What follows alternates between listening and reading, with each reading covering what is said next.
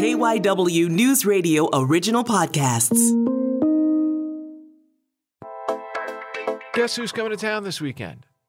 I hear James Harden's coming to town. Timely. Yes, it sounds like he might be in town in the next couple days. Who knows when the superstar is going to debut for his new team, the 76ers. How awesome is that? And we'll follow up on that here on the Jawncast in the days ahead. But the real reason, Sabrina, why I was asking you, you know who's coming to town this weekend? The first band I ever saw perform live in concert, Boyz II Men, at the Met. That's Boys coming to Men town. was your first concert. Not just Boyz II Men. Boyz II Men was the headliner. Opening act, so this is 1995, remember. Opening act, Montel Jordan, followed up by TLC, and then Boyz II Men close it out. Back That actually old. sounds amazing. Yeah. E-Centre on the waterfront in Camden when it first opened. I first love that. ever. Boyz II Men, Philadelphia group. We love our Philadelphia musicians. And you know who else is an amazing Philadelphia musician, just absolutely iconic, is Marian Anderson. That's a great word for her. She is iconic. You can make the case that she is one of the most, if not the most accomplished musician, performer ever to come out of the city. If you don't know about Marian Anderson, you're about to. We're going to get KYW News Radio's Shara Dae Howard in here to tell us why she's so amazing and also what we need to do to help preserve part of her legacy here in the city. I'm Sabrina Boyd-Surka, I'm Brian Seltzer. and this is the Jawncast. J. Scott Smith is taking a much deserved break, but we are holding down the fort. We still have to get you your daily Philadelphia news podcast. I would say that anyone who puts up with us five days a week, multiple hours on time, yes, they get a break. For sure. Turns out, Sabrina, yesterday, as we talked about, it was a big old mess in Philadelphia. First, there was that huge water main break in southwest Philly in the morning. I want to play you an update from KYW News Radio's Tim Jimenez on how things are drying out in that part of the city. There are concrete barriers surrounding the intersection of 56th and Springfield Avenue, where there's this huge crater in the middle of the street. This is where Water Department crews will be spending a lot of time in the coming weeks. Commissioner Randy Hayman says the goal is to get this neighborhood back to the way it was, but that'll take time. We're still in the process of evaluating the situation. You may notice there's still water in the, in the hole, so we're unable to see the actual pipe at this time. It's a 48 inch cast iron water main that's about 100 years old. Now, Hayman says they've been going door to door explaining the process to residents of how this is all going to get fixed and giving them steps to take if they have any water damage. And cleanup, he says, is a priority. You may have seen um, some workers with shovels. We will pick up the mud and dispose of it in the proper way and proper location. That's going to be a pretty big endeavor. I mean, it already is. I just keep thinking about the possibility of a sinkhole. Nobody wants that. And I've also heard that the um, water, you know, while the water is still on everywhere, the water pressure is like not really functional for a lot of homes. I don't know if that's been fixed by this point, but it's not a good situation. I think the same could be said for something else that happened later on Wednesday. So we have the water main break first. Then later on in the day, I see this tweet from the outstanding Kristen Johanson come through last night. And here's the tweet. I'm going to read it. News. Sources say the Philadelphia Medical Examiner's Office at the new police headquarters, so that's on Broad and Callowhill, the old Inquirer building, has a serious drainage issue with pipes backing up and leaking to the detention center below. The jailed people have moved to another facility. It has been described as, quote, very gross. I hope nobody is uh, listening to this while they're eating dinner or lunch or anything like that, because uh, we're we're talking about some gross stuff today. Yeah, hopefully that gets resolved quickly, but just wild that those two stories would happen on the same day. In brighter news, though, two students from local colleges were representing the area in Jeopardy's National College Championship last night. Yes, you love to see it. Let's give shout outs to Mehek Beaupry from the University of Pennsylvania and from the main line, Villanova University's Mitch Masick. Awesome that they were on the National College Championship. It was such a big field, a huge field. We're talking like 25,000 people, I think, were part of the applicant pool. It ultimately got whittled down to 36 contestants, and the tournament got underway a couple days ago. KYW News Radio's Hadas Kuznits talked to both of them. Mehek Boprai, she's the one who goes to Penn, said that making it to the championships was a kind of a pandemic success story of hers and a dream, and she credits her parents. It takes a very specific brand of weirdness to go on Jeopardy. When I went home for COVID during the pandemic in 2020, I ended up watching a lot of the show with them. We would watch like three episodes a day for months. When I got the call, I kind of like freaked out. I had like a mini panic attack. When I tell people about this, I'm like, think of it as like something fun I did. Don't think of it as like the apex of my career. You know, this brought back memories for me, Sabrina. My sophomore year, for whatever reason, in college, me and a couple friends, one of our friends, we went to his dorm room and like it became a ritual that we would just grub and watch Jeopardy. I was not one to internalize or absorb any of the knowledge or even the fandom in Jeopardy. I'm not a big Jeopardy person, but I think it's amazing. The most impressive part to me is that any contestant of any age level on Jeopardy can retain all this information. And Mitch from Villanova, he talked to Hadas about the fact that his ability to make it that far in the tournament was really just a reflection of anyone who has ever taught him anything at any point in his life. And it was so cool for him to be part of something that he's followed and watched all his life. I'm sitting there with the phone in my hand, and the first thing I say is, You have got to be kidding me. This has got to be a joke. You know, obviously, there's a lot of excitement being there and, and seeing the place you've seen on TV for, you know, 16, 17 years growing up. That's so cool. Yeah. Good for them. Yes. Tiny spoiler alert here. So uh, skip ahead a few seconds if you want to actually watch the show and haven't watched it yet.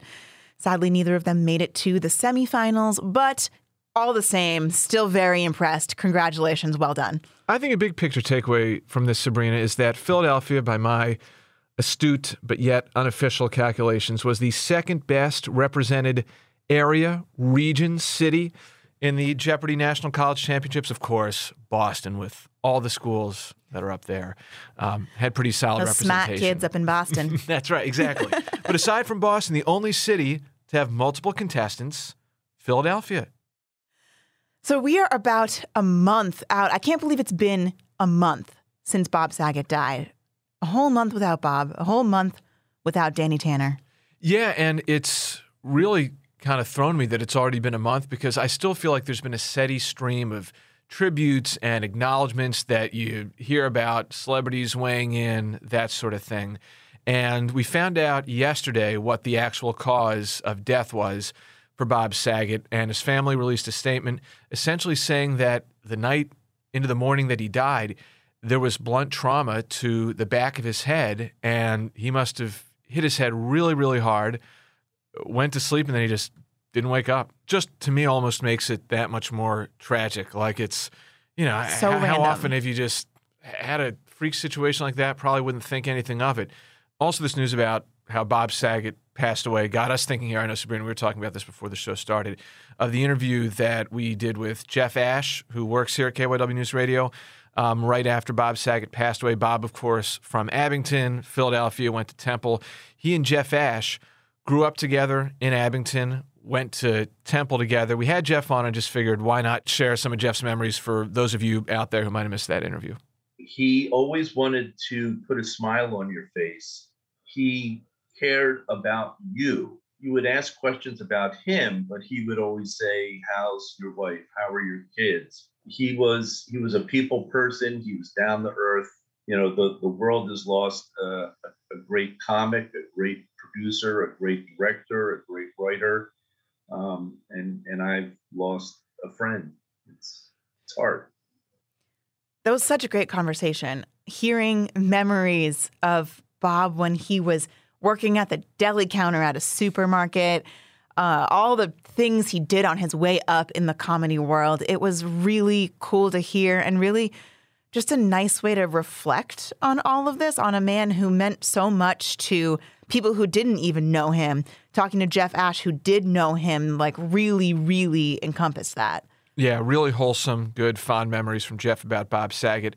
And if you did miss that interview with Jeff about Bob Saget, go back, check it out here on the Jawncast feed. It was published on January 11th. And like we said, it's a really heartfelt listen.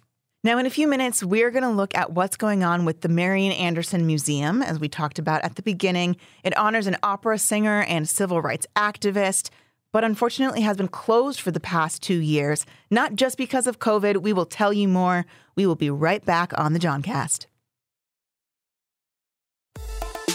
I'm Brian. I'm Sabrina, and this is the Jawncast.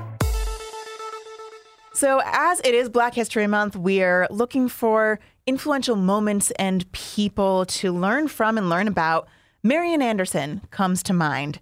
Someone you should definitely know. She was an opera singer and a civil rights activist who lived here in Philadelphia. Her former home is now the site of the Marian Anderson Museum, which sadly has been closed for two years after a flood.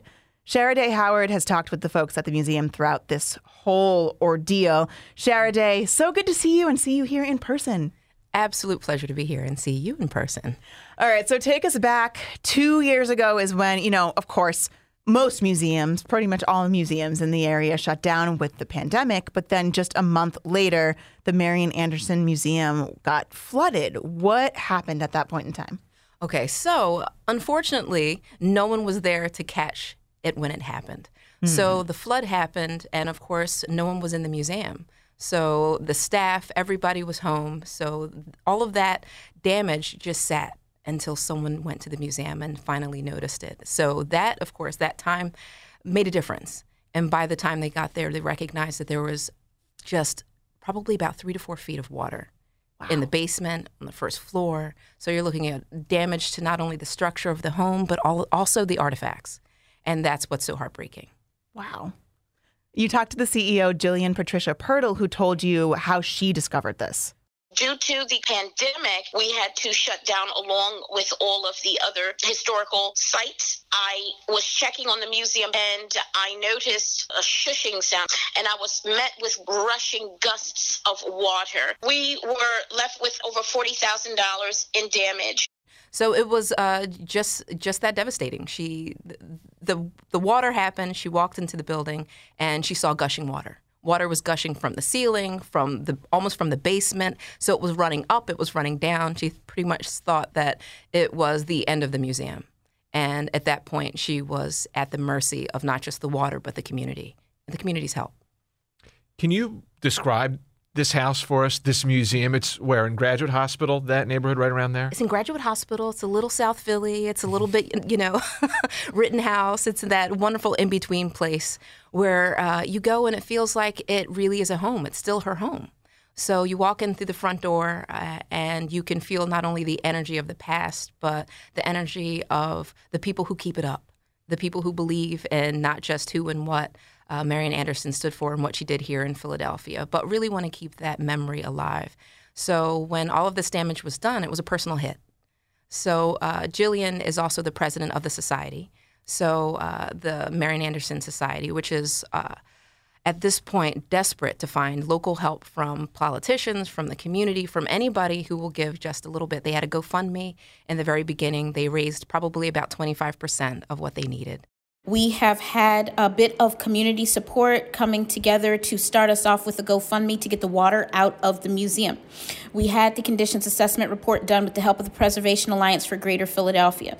We've had the support of Councilman Kenyatta Johnson II, Councilmanic District, who lended a very uh, wonderful boost to us to try to get some of the funds to start with the repairs. And we are looking for any and all help and support. The community support is so vitally important. We cannot do this without the help of um, fundraising, community partners, and those who are willing to help us uh, with Marian Anderson's restoration repairs to keep her legacy going.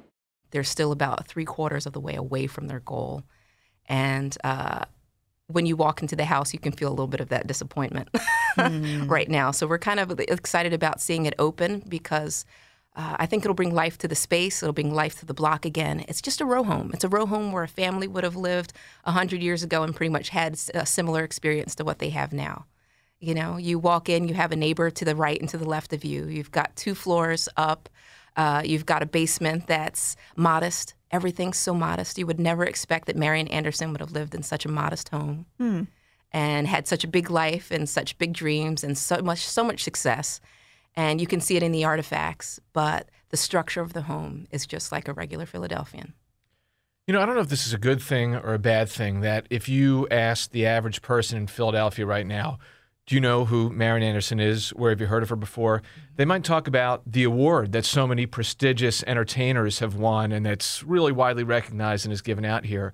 But the backstory to her, um, I, I, went back before we did this and I rewatched part of the concert at the Lincoln Memorial and the whole backstory with the Daughters of the American Revolution.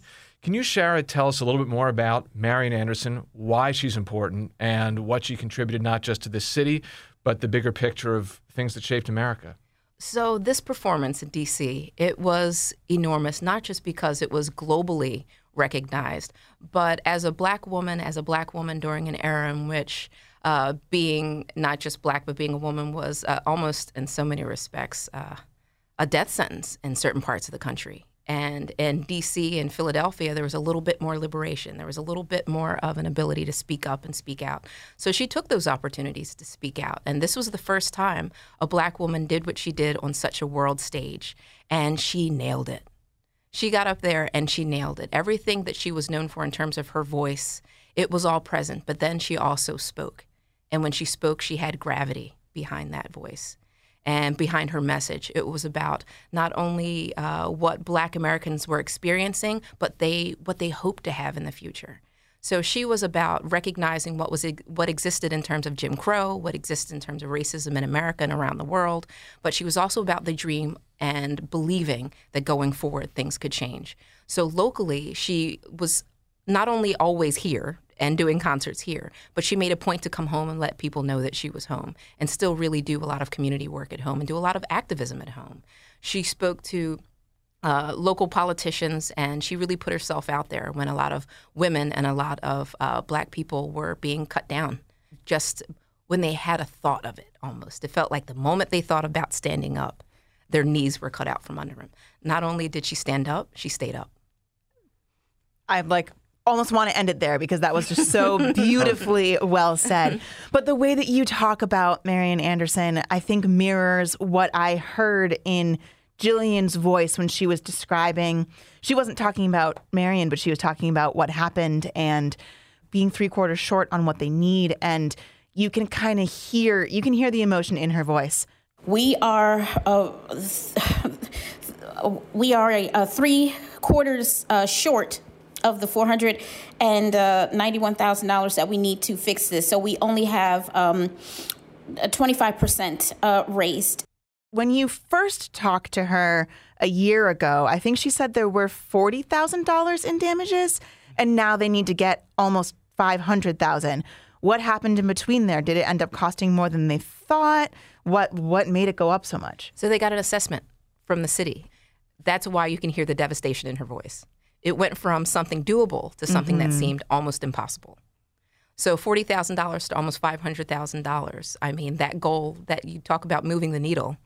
And uh, the assessment not only went from the structure of the building, which really had taken a big hit, the floors, the uh, the foundation, so much things that you talk to anybody else and they look at the car and they say it's totaled, you know. Mm. and she's looking at it going, it can't be totaled. This is not an option. So $500,000, okay, we're going for $491,000 and we're going to get it. So a, lot, a couple of local politicians uh, really did help and the community came together. But you can hear when she says only 25%, you can hear the gulp in her yeah. voice of what's left. So now with regard to the assessment, they're saying, oh, no, no, no, we need a whole lot more than that. Wow. And do you think so? She talks about the community support and that we really need community support. They've had some help. Do you think she feels like disappointed that the community hasn't done more? Or has this really been an effort of we are doing everything we can do? We're just still working to get there? The latter. She, I think, and she would love to say that the average Philadelphian has money to give right now. Right. But we look to the left and to the right of us, and uh, everybody's struggling right now. She can't ask for, you know, she can't get blood from a stone. She recognizes that, but she also uh, expected on some level for not only the assessment to be not what it was, maybe, I'm right. not going to assume, but when the assessment came in and then she recognized that all the community really did give. They gave what they had, and then there was still so much more that was needed. I don't think she's disappointed in the community. She's disappointed in the fact that it happened at all. Maybe I just wasn't old enough to appreciate something like this earlier in my life, but I feel like more and more recently, you're hearing of things that happened in past generations where keeping the memory or the significance of what happened in the past alive is becoming more and more difficult. If what I'm saying is making sense, like I'm thinking back to Hadas Kuznits's coverage about Holocaust survivors, and I know you, Shara Dae, did a profile on this awesome Philly jazz guitarist Pat Martino. I mean, people who are getting older and older are also becoming fewer and fewer in number. Like the people who lived and saw this greatness are few and fewer number. They're not around as much as anymore, as much anymore. So I'm wondering how how we go about keeping the memory of these people alive. It just seems like this is something that from that generation, the early 20th century, it's becoming more and more of an issue as people from that era are less and less in number. Right. And I think that statement is so strong because Philadelphia, we live in a place that is historic by nature. I mean, we are one of the cities that really, to me, is a city of firsts.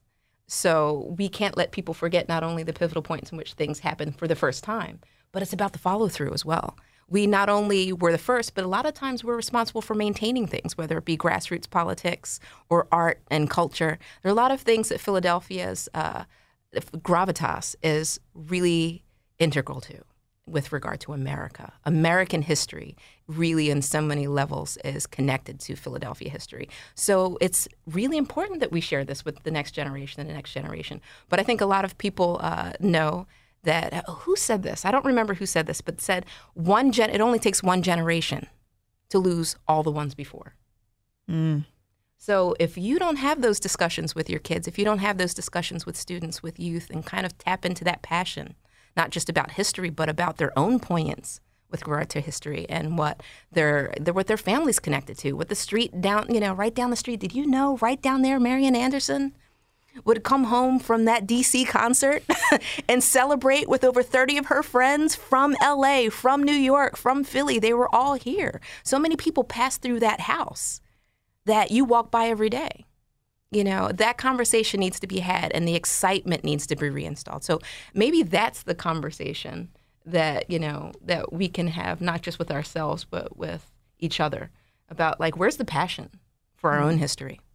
I think about that all the time. And, you know, a simple personal level of like, I lost my grandparents when I was high school or early college. And I constantly think back, why didn't I talk to them more? Why didn't I hear their stories of growing up in this time period that I will never be able to to see myself. So, you know, talk to people, especially older people, share these stories. This is why we're having this conversation and sharing this story about Marian Anderson and hoping that people will listen and keep this alive. So in that light, you know, this is this is the message. How can people help? People can help by, of course, going to the Mar- Marian Anderson uh, website. They have a GoFundMe. Please contribute to the GoFundMe. They also have a wonderful event happening at Penn Museum on the 13th. So, uh, February 13th, they're going to be going over some of the letters between uh, Marian Anderson and her husband. So, 60 year love affair that most people don't talk about. So this is really important for Black History Month and for Valentine's Day. So you can go support, get a little bit of education about not only what Marian Anderson contributed, but who she was as a person, what love means in the Black community and in the Philadelphia community, and how that extends itself through history. But then you can get a little bit more of a personal attachment to why it's so important to have the Marian Anderson uh, Museum here. And then you can contribute, contribute in person, contribute online, just go. And they're hoping that in April, by the time they'll be able to get this place open in April. So reopening the museum in April is a goal. So maybe help them get there. If you can't do it now, do it in April to keep the doors open. Awesome. That's great. The event at the Penn Museum sounds tremendous. Shara, we unfortunately don't get to talk to you that often, especially here in person, but you are a busy person in the KYW news operation, bridging Philly, artist block. What else? What's on the docket these days? Wow. You know what? They fill so much time and I love it, but it's just talking to people one on one. I'm enjoying just getting on the street and talking to people about, you know, hey, we just had this amazing water main break. wow, that was crazy. Gushing water. And then the next moment you have uh, Jillian uh, Patricia Pirtle talking about what Marian Anderson has to contribute. And really, I can't complain. This is one of the best jobs in the world get to share time with you, get to Aww. put my feet on the ground and get busy. And Philly, you know, hey, let's make it a, a Jawncast thing. I agree. You can find out all of what Shara Dae is doing at Sharaday on Twitter, kywnewsradio.com. Definitely check out Bridging Philly, the artist block, and just all of Shara Dae's reporting in general. Thanks so much for joining us. Thank you so much for having me. That's all we got for today. I'm Sabrina Boyd-Surka. I'm Brian Seltzer. We'll catch you tomorrow. Have a good one. See you.